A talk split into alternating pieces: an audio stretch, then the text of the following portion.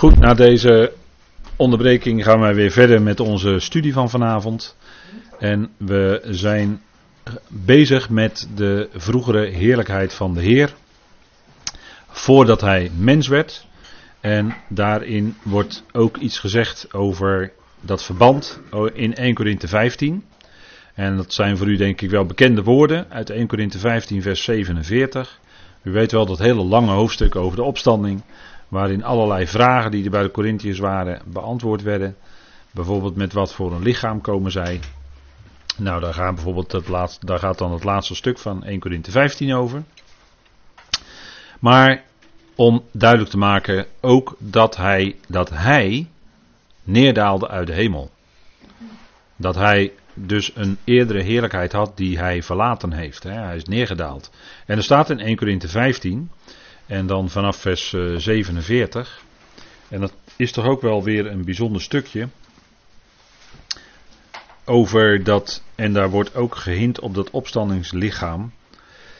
Er staat: de eerste mens is uit de aarde stoffelijk. Dat wil zeggen, dat woord stoffelijk, dat is eigenlijk de bovenste laag van de aardbodem, waaruit Adam geformeerd was, zoals u weet. En de tweede mens, staat er dan, de tweede mens is de Heer uit de hemel. En dat is in de N B G-vertaling staat het woord Heer niet, maar dat staat eigenlijk wel in de beste handschriften. De tweede mens is de Heer uit de hemel. Die kwam dus daadwerkelijk uit de hemel op de aarde als mens. En dat is de tweede mens. Hè. De eerste mens is natuurlijk Adam, die was uit de bovenste laag van de aarde genomen, geformeerd. Van aardbodem uit Adama, he, staat er dan in het Hebreeuws. Van de aardbodem. En de tweede mens, zegt Paulus, is de Heer uit de hemel. En dan staat er, zoals de stoffelijke is, zo zijn ook de stoffelijken.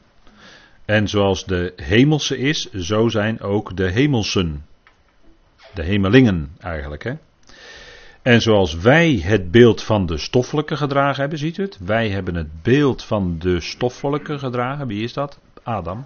Adam. Dus Paulus bevestigt dat hier, hè, wat we ook al gezien hebben vanuit Genesis één. Wij hebben het beeld, en zoals wij het beeld van de stoffelijke gedragen hebben, dus beelddragers zijn van Adam, zo zullen wij ook het beeld van de hemelse dragen. Van wie? Nou, die hemelse Heer. Die nu verheerlijkt is. Waar Paulus drie dagen blind van was. Daarvan zullen wij beelddragers worden. Wij, wij worden omgevormd, zegt Romeinen acht ook, naar het beeld van de Zoon. He, dus dat, daar is God met ons naar op weg. En dat is eerst, allereerst een innerlijke heerlijkheid. Nu, want het is aan de buitenkant niet te zien. Maar straks zal het ook zo zijn, als wij gelijkvormig gemaakt zullen worden aan zijn heerlijkheidslichaam, Filippenzen drie, dan zal ook aan de buitenkant te zien zijn wie wij zijn. En zullen wij ook onze waarachtige positie gaan innemen als leden van het lichaam van Christus, te midden van de hemelingen. Want dat is onze toekomst, hoor. Wij zijn niet geroepen om de natieën te hoeden met een ijzeren roede. Wij niet, maar de honderdvierenveertigduizend wel, als u het mij vraagt. Maar wij hebben een hogere roeping, namelijk te midden van de hemelingen, om in de komende eonen zijn genade en zijn mildheid te tonen aan de hemelingen. Zegt Efeze twee vers zes en zeven allemaal. Hè? Dat is onze roeping. Dat is de bediening van de gemeente. Dat is de, wat wij dan altijd zeggen, de hemelse bediening van de gemeente.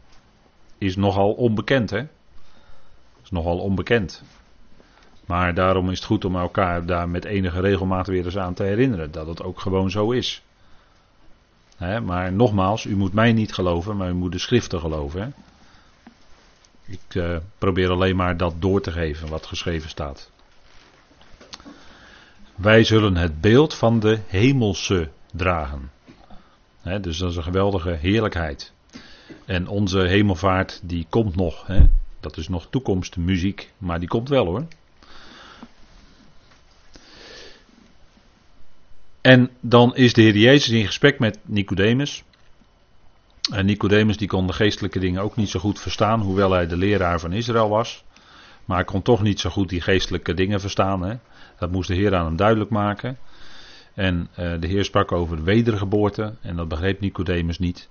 En dan spreekt de Heer over, ja, als ik jullie nou de aardse dingen zeg en je die niet begrijpt, hoe zou ik jullie dan de hemelse dingen kunnen zeggen? En dan in aansluiting daarop zegt Johannes, in Johannes drie, als een, zeg maar een klein stukje commentaar daarbij.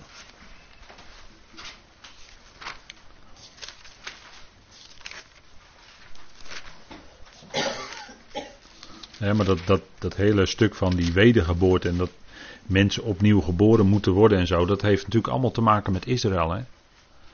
Dat, dat is niet het evangelie voor vandaag, hè? Dat weet u wel. Hè? Het evangelie voor vandaag is dat God in Christus de wereld met zichzelf verzoenend was. Door hun krenken niet toe te rekenen en dank God daarvoor. Dat is het evangelie voor vandaag. Hè? Dat is niet dat u opnieuw geboren moet worden. Dat is niet het evangelie voor vandaag. Dat is het evangelie voor Israël. Die moeten wedergeboren worden. Wij niet. Wij hebben een meer heerlijkheid. Want als we een gelovige zijn in deze tijd, lid van het lichaam van Christus, dan ben je deel van een nieuwe schepping. Dan ben je in Christus een nieuwe schepping. Dat is veel verder dan wedergeboorte. He, dat zijn zo van die verschillende lijnen die zo in de schrift lopen, maar die o zo snel weer ondergesneeuwd raken. He. En dan wordt het inderdaad ook kouder, over sneeuw gesproken. Maar Johannes zegt dan in Johannes drie, en daar hebben we dan die uitspraak van de Heer, die, die tegen Nicodemus zegt, vers twaalf, als ik de aardse dingen tegen jullie zeg en jullie niet geloven, hoe zullen jullie geloven als ik de hemelse dingen tegen jullie zeg? En daar gebruikt hij het woord op, hè, letterlijk op hemels. Hè? Het woord wat regelmatig in Efeze terugkomt. En dan staat er, en niemand is opgevaren naar de hemel, dan hij die uit de hemel neerdaalde, de Zoon des Mensen, die in de hemel is.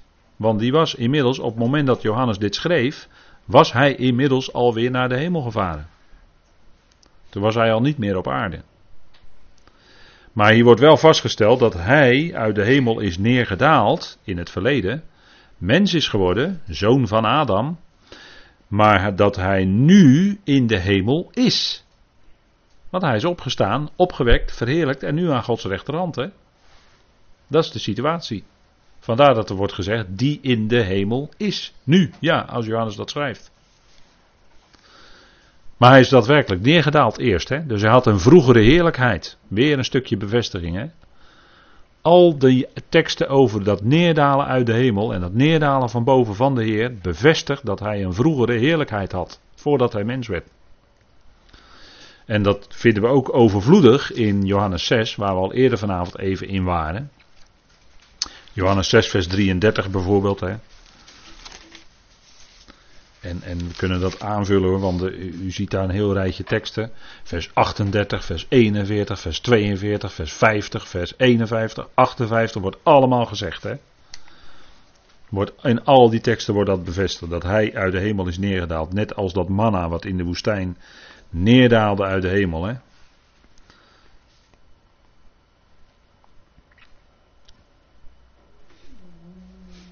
Vers drieëndertig bijvoorbeeld.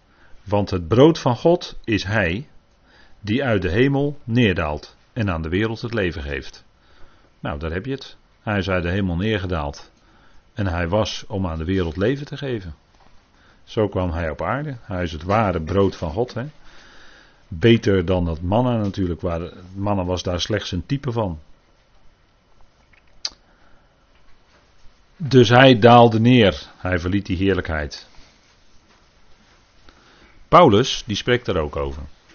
Paulus, die zegt in Efeze vier, en dan, dat is een, uh, dan zitten we dus in de Efezebrief.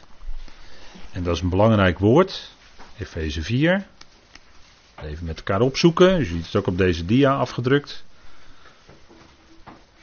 He, inmiddels van deze presentatie dia, dia nummer twaalf. Efeze vier.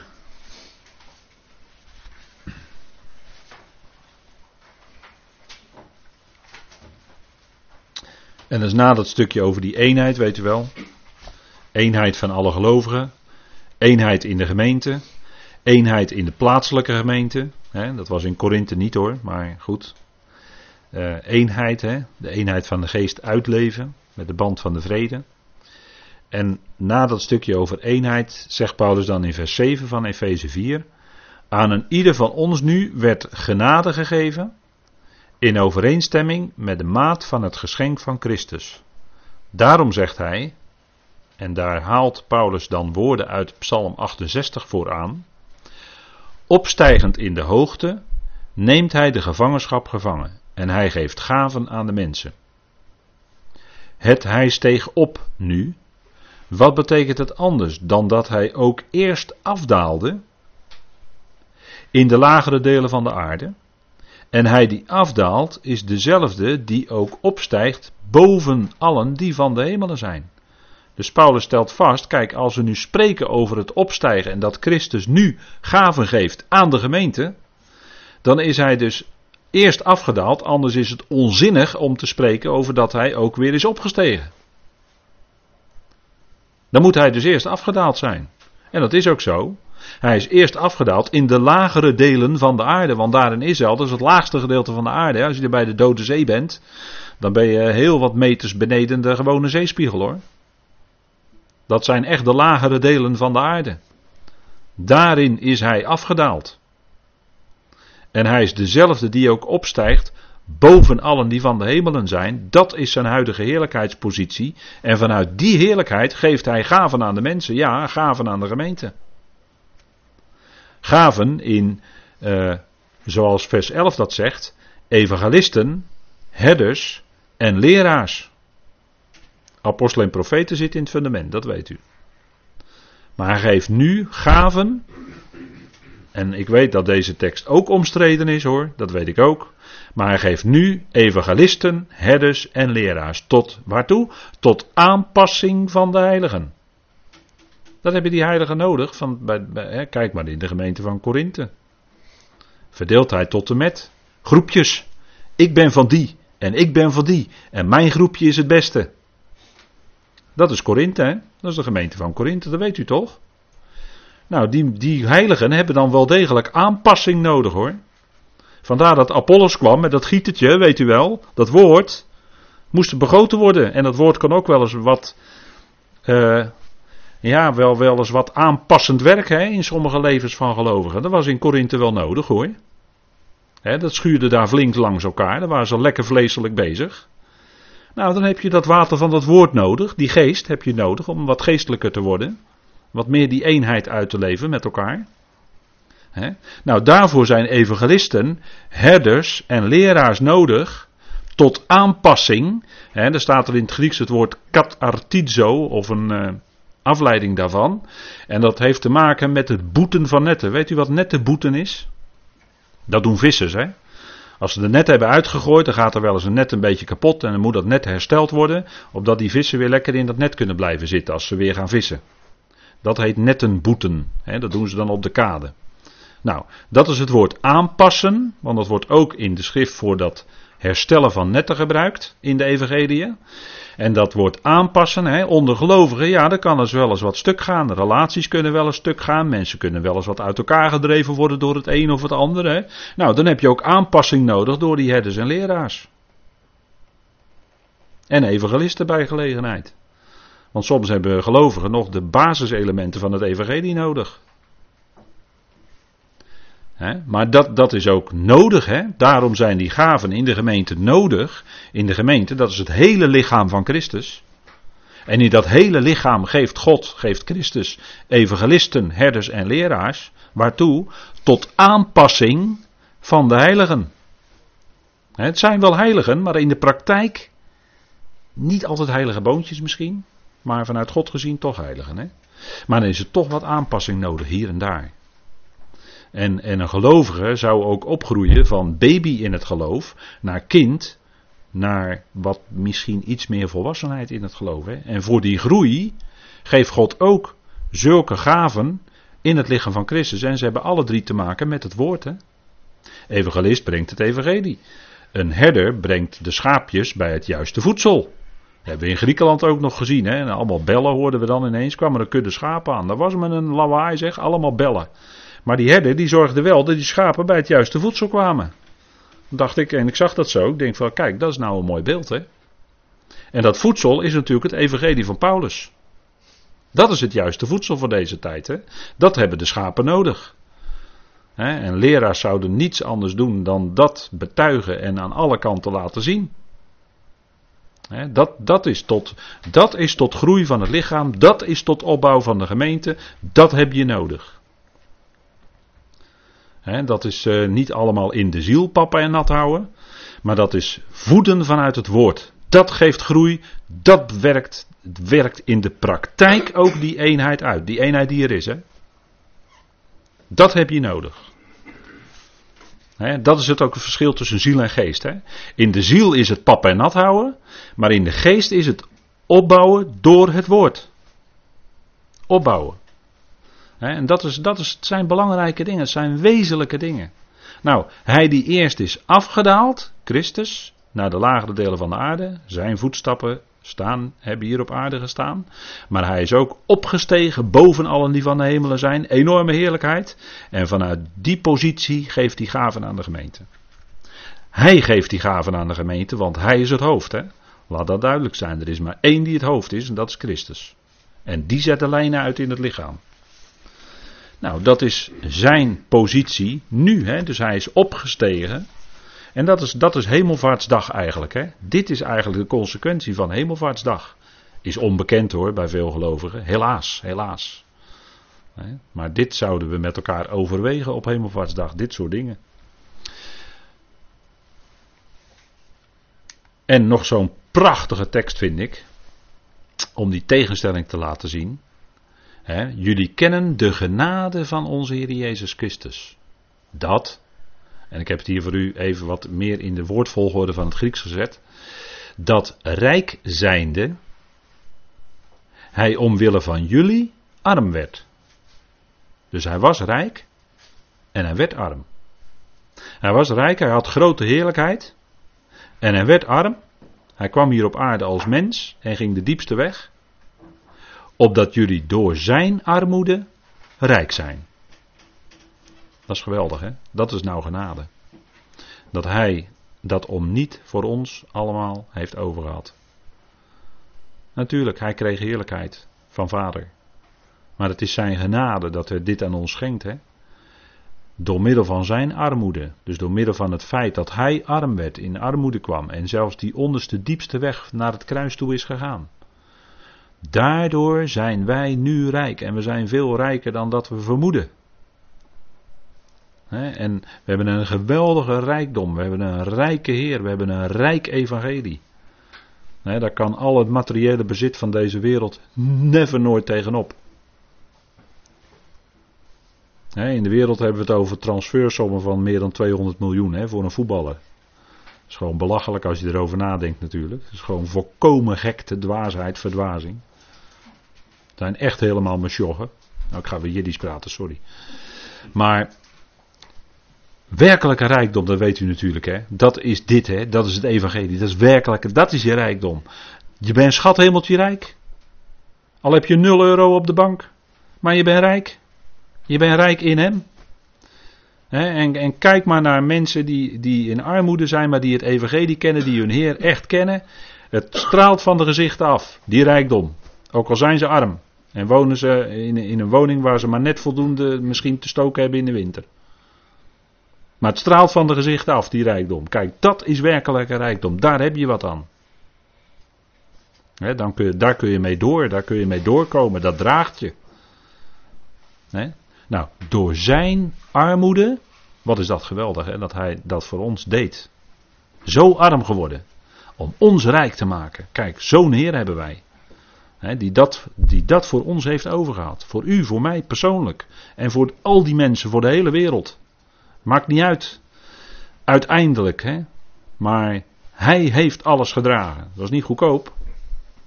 Hè, genade is niet goedkoop, maar wel gratis. Hè, en een beetje gratis bestaat niet, hè, dat weet u, hè. Een beetje gratis bestaat niet. Nee, het is helemaal gratis. Voor niks. En dat moet ons als Nederlanders toch erg aanspreken.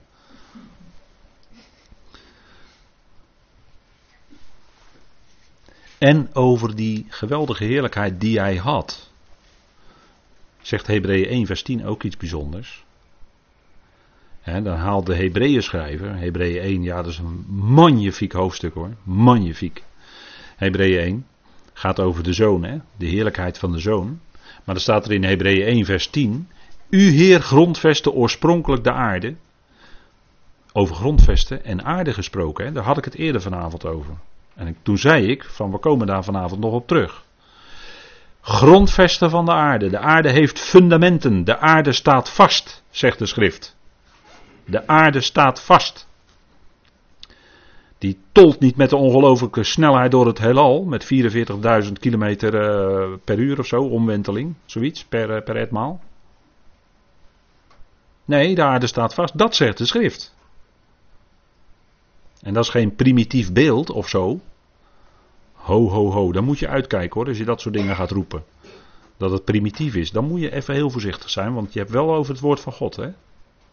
Heb je wel over het woord van God. U Heer grondvestte oorspronkelijk de aarde en de hemelen zijn het werk van uw handen. Fantastisch hè. Dat er een God is, als je omhoog kijkt, dat er een God is die zoiets kan maken. Door de zoon heen. Onvoorstelbaar. Kijk eens naar een bloem, kijk eens naar een orchidee, kijk eens naar hoe geweldig dat gemaakt is. He, dat, dat, ja, daar, daar moet zo'n geweldige schepper achter zitten. Dat kan toch niet anders? He, dat is fantastisch. Dat is het werk, werk van, van vader door de zoon heen. He. En dan gaan we even naar het volgende puntje van, van um, Filippenzen twee. En er wordt gezegd over hij die in de vorm van God is. En er wordt er zo even tussendoor, bijna terloops gezegd, die hem eigen is. Maar we moeten die woorden allemaal spellen die er staan. Want het is een hele geladen tekst hier.